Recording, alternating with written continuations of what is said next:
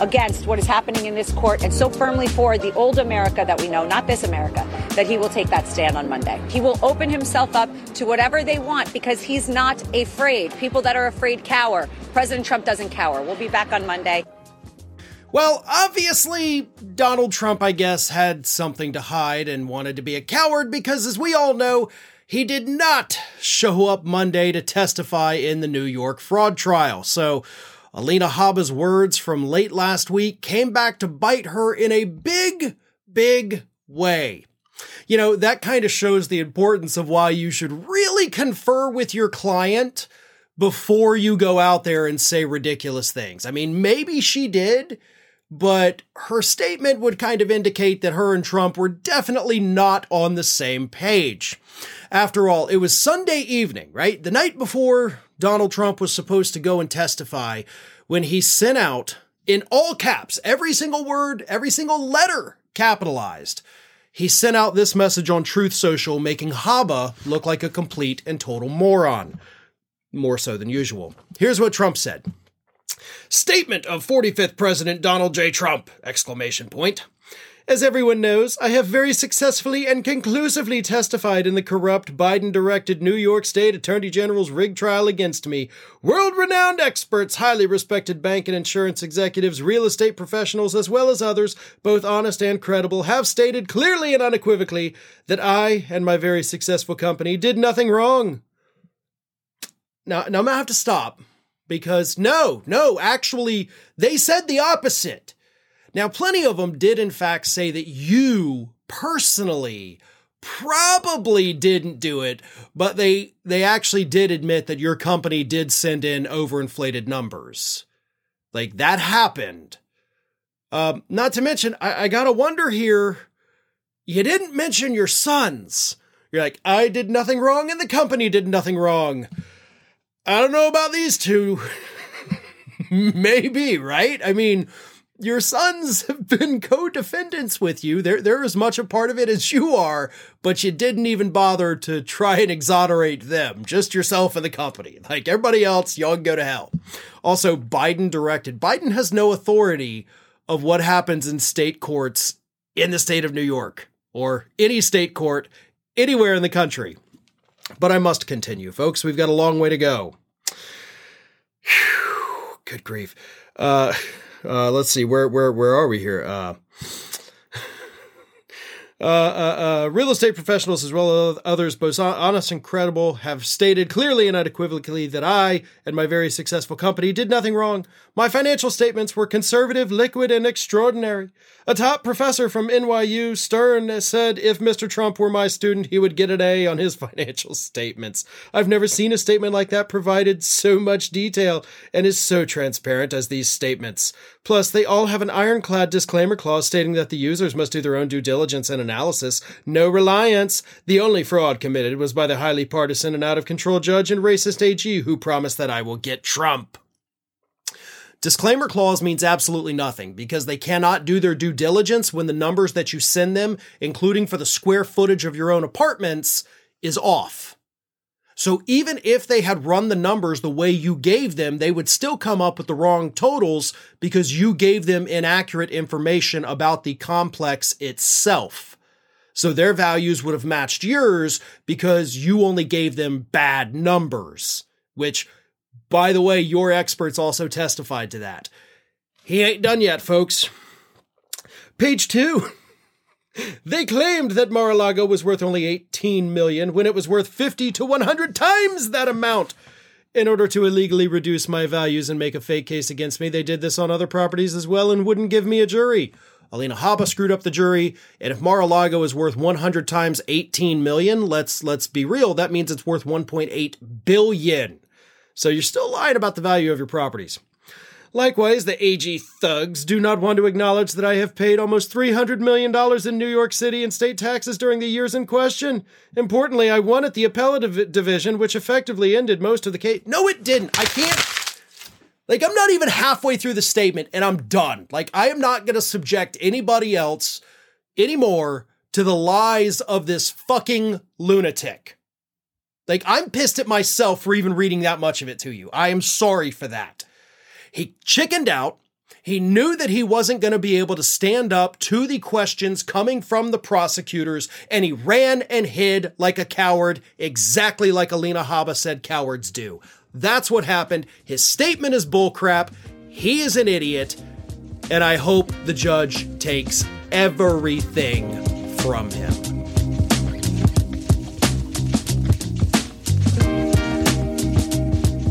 So, over the weekend, former Republican representative, now disgraced U.S. citizen George Santos, uh, did an interview with CBS New York where he admitted finally that he is, in fact, afraid of going to prison and he is totally willing to accept a plea deal if they want to give him one. So, you know, prosecutors, I'm here. You got a deal for me. But here is George Santos in his own words talking about why he is afraid of prison. Take a look. Are you afraid of going to jail?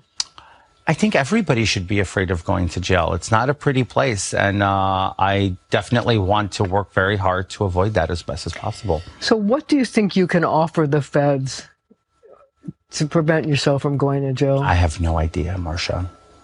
You're getting emotional. No, it's, it's, it's, it's, it's, I have no idea what I can do. It's, it's, I'm going to negotiate the best I can. And like, what what will that? Do you have any idea what that what they're going to look for? I mean, community service. Uh... Uh, I mean, if that's what they're offering, I'll do it. Uh, you know, happily. But again, I don't know if that's the case. Um, the reality is, I it's the unknown. It's the great unknown. Do you? Th- so let's start at the beginning, right? He would happily. Well, actually, that's not the beginning. Excuse me. He uh, he's afraid of prison because it's it's not a pretty place. Now, I hope that he is not talking just aesthetically, right? Like, eh, it's not pretty. I don't like it. You know, where's the, where's, where's the paint on the walls? It's gross. It's dim. It's dark. It's dank. I hope he's talking about the fact that, yeah, prison is probably pretty tough. I mean, I have not been to prison. I haven't been in jail. So I can't attest to that personally, but I'm willing to bet prison's not the happiest place on earth, right? We're not talking about going to Disney World. We're talking about a federal penitentiary. So yeah, he's right. He is afraid, and everybody should be afraid of prison, as he says, right? I'm not. Do you know why I'm not afraid of prison, George? Do you know why my audience here is not afraid of prison? Uh, because we haven't broken the law. like, everybody should be afraid of prison. Why? Like, what, what have we done that's going to end up with us going to prison? I, I don't think that's a thing, bud. And then, of course, he's like, I'd happily accept a plea deal. But then he points out the big thing, and I am assuming he's saying this because I have to imagine his lawyers have told him this. The, the, the prosecutors across the country don't just hand out plea deals willy nilly, right? It's not like, ah, we don't feel like going after this. I don't want to waste my time on it. Let me get a plea deal. Now, that happens. Don't get me wrong. But in a high profile case like this, a plea deal isn't going to mean very much to the prosecutors because they get nothing in exchange. Like they've already done the legwork of the investigation. So we're not even talking about, you know, hey, we can we can stop your work right now. No, now they're just prepping for the trial. And to be honest, based on the timeline we've already seen with this and when the indictments came down, they're probably ready to go to trial today if they had to. So you're not saving them any time. You're not saving them any money, really. And you have nobody to flip on. Like, if there was somebody on that ladder above you that you could give them information on that would result in, you know, one more high profile prosecution or a dozen smaller profile prosecutions, if you could take down some kind of crime syndicate with you, then yes, you would likely be offered a plea deal. But you're the top guy in this one. They they already got your uh, uh, uh, campaign treasurer, I believe it was, and they agreed to cooperate, so they get the deal but that was in order to, to get you. So you have nothing that these prosecutors want. And to be honest, even if it was just to kind of do away with the hassle of, of having to do a trial, I, I don't know that they'd be willing to do that because they kind of want to make an example of you. This has been the George Santos saga, a big national story for a year everything about this man, every lie he's told, every alleged, because he hasn't been convicted, criminal act, it's been national. Hell, it's been international for a while too. So the whole world is kind of watching, and there's going to be a lot of backlash if they're just like, ah, we gave him a plea deal. He's going to do 20 hours of community service, you know, volunteering at the uh, uh, nursing home, changing bedpans or whatever. Like, that's not going to suffice. But here's the thing Santos, he's rolling in the dough right now. He's already made more money from Cameo, which, by the way, that's that's y'all's fault for doing that. Uh, don't use his cameo anymore. Don't give him this. But he's made more money in a week on cameo than he did in a year in Congress. So yeah, he doesn't want to go to jail because he feels like, hey, I'm rolling in the dough right now doing two minute videos. Stop giving him air. Stop interviewing him. Like, that's just pointless. He's making up stuff about his fellow representatives. He's got no solid evidence of any of it. He's begging for a plea deal. Just let this man face justice. And for the love of God, stop giving him your money. I know it seems funny, but he's the one laughing all the way to the bank. So cut that out too.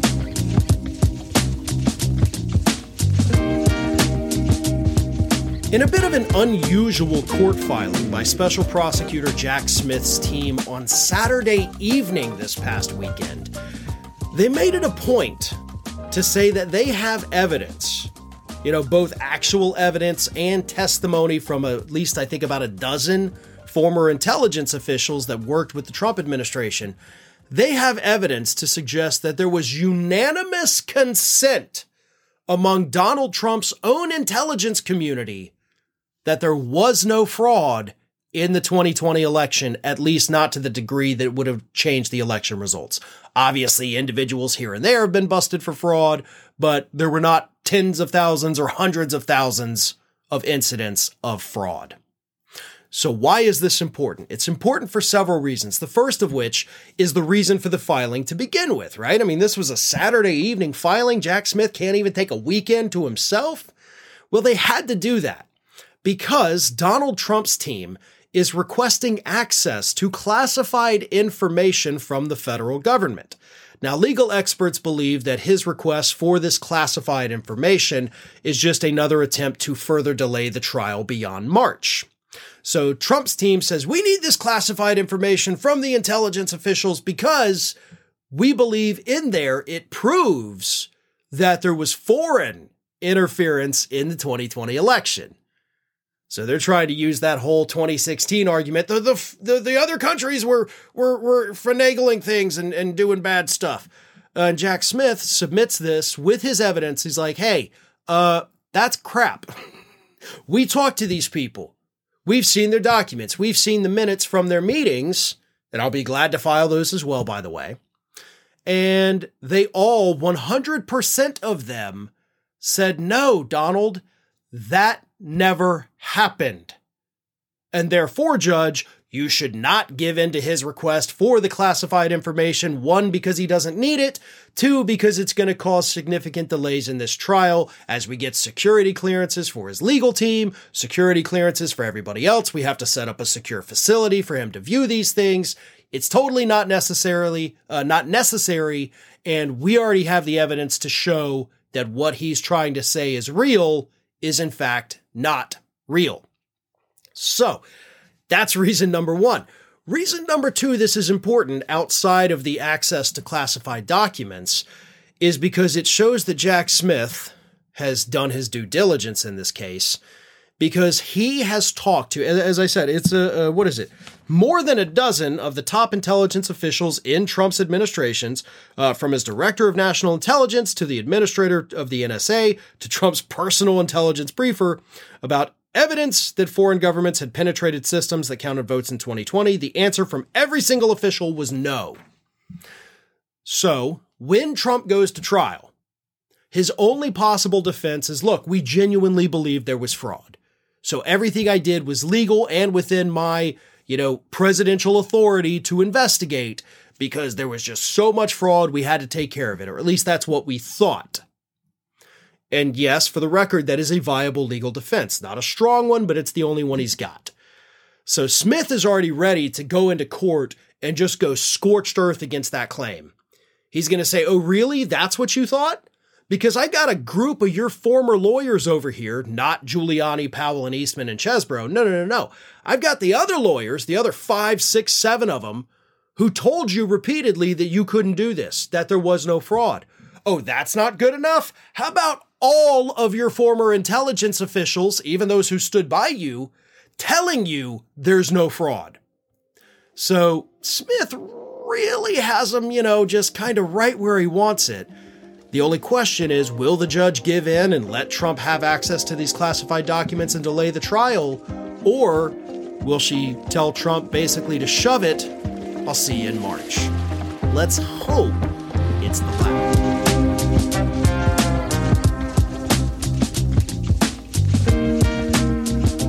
This past weekend, Donald Trump appeared at the New York Young Republicans 111th Gala to uh, double down on his claims that he does, in fact, want to be a dictator on day one. And obviously, Trump had originally made those comments during a recent town hall with Sean Hannity on Fox News. Trump knew exactly what he was doing because he knew that the media was going to pick that up and say Trump is admitting that he wants to be a dictator because he literally admitted it. Of course, he says just on day one. But Trump got everything he wanted by making that statement. Everybody in the media, by the way, myself included, we had to talk about that. That is a horrific claim to make. So Donald Trump then used that, the fact that everybody in the media talked about it, trying to throw it back on the media as misconstruing his words. And then, of course, he doubles down on it. So take a look. Here is Trump manipulating the media. And then, of course, saying he totally wants to be a dictator. Here he is. Bad uh, Baker today in the New York Times. He said uh, that I want to be a dictator. I didn't say that. I said I want to be a dictator for one day.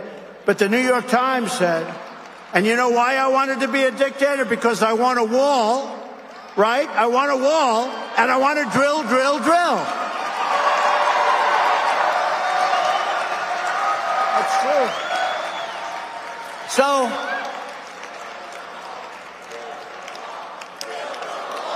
Well, we did. We built a. The troubling part of that clip is not just Donald Trump reaffirming that he wants to be a dictator on day one, which wouldn't just be day one, he would do it forever. The terrifying thing is the reaction of the audience. That's what we need to be worried about. Because you see, what Donald Trump was doing there by reaffirming that, yes, I want to be a dictator on day one, not only was he trying to, you know, stick it to the media by saying they're misconstruing this because they're leaving out on day one. Nobody left that out, by the way. He's now testing the waters. He initially made the claim on Sean Hannity's program to see if he could get his names all over the headlines, and he did. Now, he's seeing how that line resonates with the base. Do they like it? Is is this something maybe I can uh, Maybe I can push the boundaries on it a little bit. Maybe I can extend it. Maybe later on I'll say I'll be a dictator for the first week. I'll be a dictator for the first month. I'll just be a dictator for the first year. And when he said the, uh, you know, for a day, they cheered. It was, it was raucous applause. They broke out into their chant of build the wall. They loved it that crowd of New York young Republicans is more than willing to shred the Constitution and proclaim that Donald Trump is now the God King of the United States of America. You know, it, it reminds me of that line from uh, uh Revenge of the Sith, you know, the third Star Wars prequel, uh, where, where Padme says, you know, so this is how democracy dies, you know, with raucous applause. I, I don't know the exact quote, so please forgive me for getting it a little bit wrong there, but that that's that's literally exactly what we just saw. Like, so this is how democracy dies. People going crazy, loving it. When Donald Trump is telling them, I'm going to be a dictator. There was a time in American politics, like less than 10 years ago, where if any politician on the left or right had ever said anything like that at any point in their life, long before they got into politics, their career would be dead. They would not ever have a chance at running for office. And now we have a guy who's going to be at the top of the Republican ticket, 91 felony charges against him, telling us he wants to be a dictator? I mean, Jesus Christ, we're looking at a guy that is going to be a convicted criminal by the time the election rolls around and telling us he wants to be a dictator. So, likely convicted criminal telling us he's going to be a dictator, and the crowd goes wild for it. Maybe, maybe that's what we deserve as a country. If we're going to let this happen, then we just deserve it at this point, right? Well, no, I'm not willing to go that far yet. Because that crowd at that New York Young Republican gala in New York is not representative of the majority of people in this country. I know the polls right now do not look good, but trust me, folks, Trump's going to keep saying crazy stuff like this. A lot of people are going to wake up when it comes time to, you know, put the rubber to the road and actually vote. They're going to remember things like this. Because if not, then America, we had a good run, but it's over.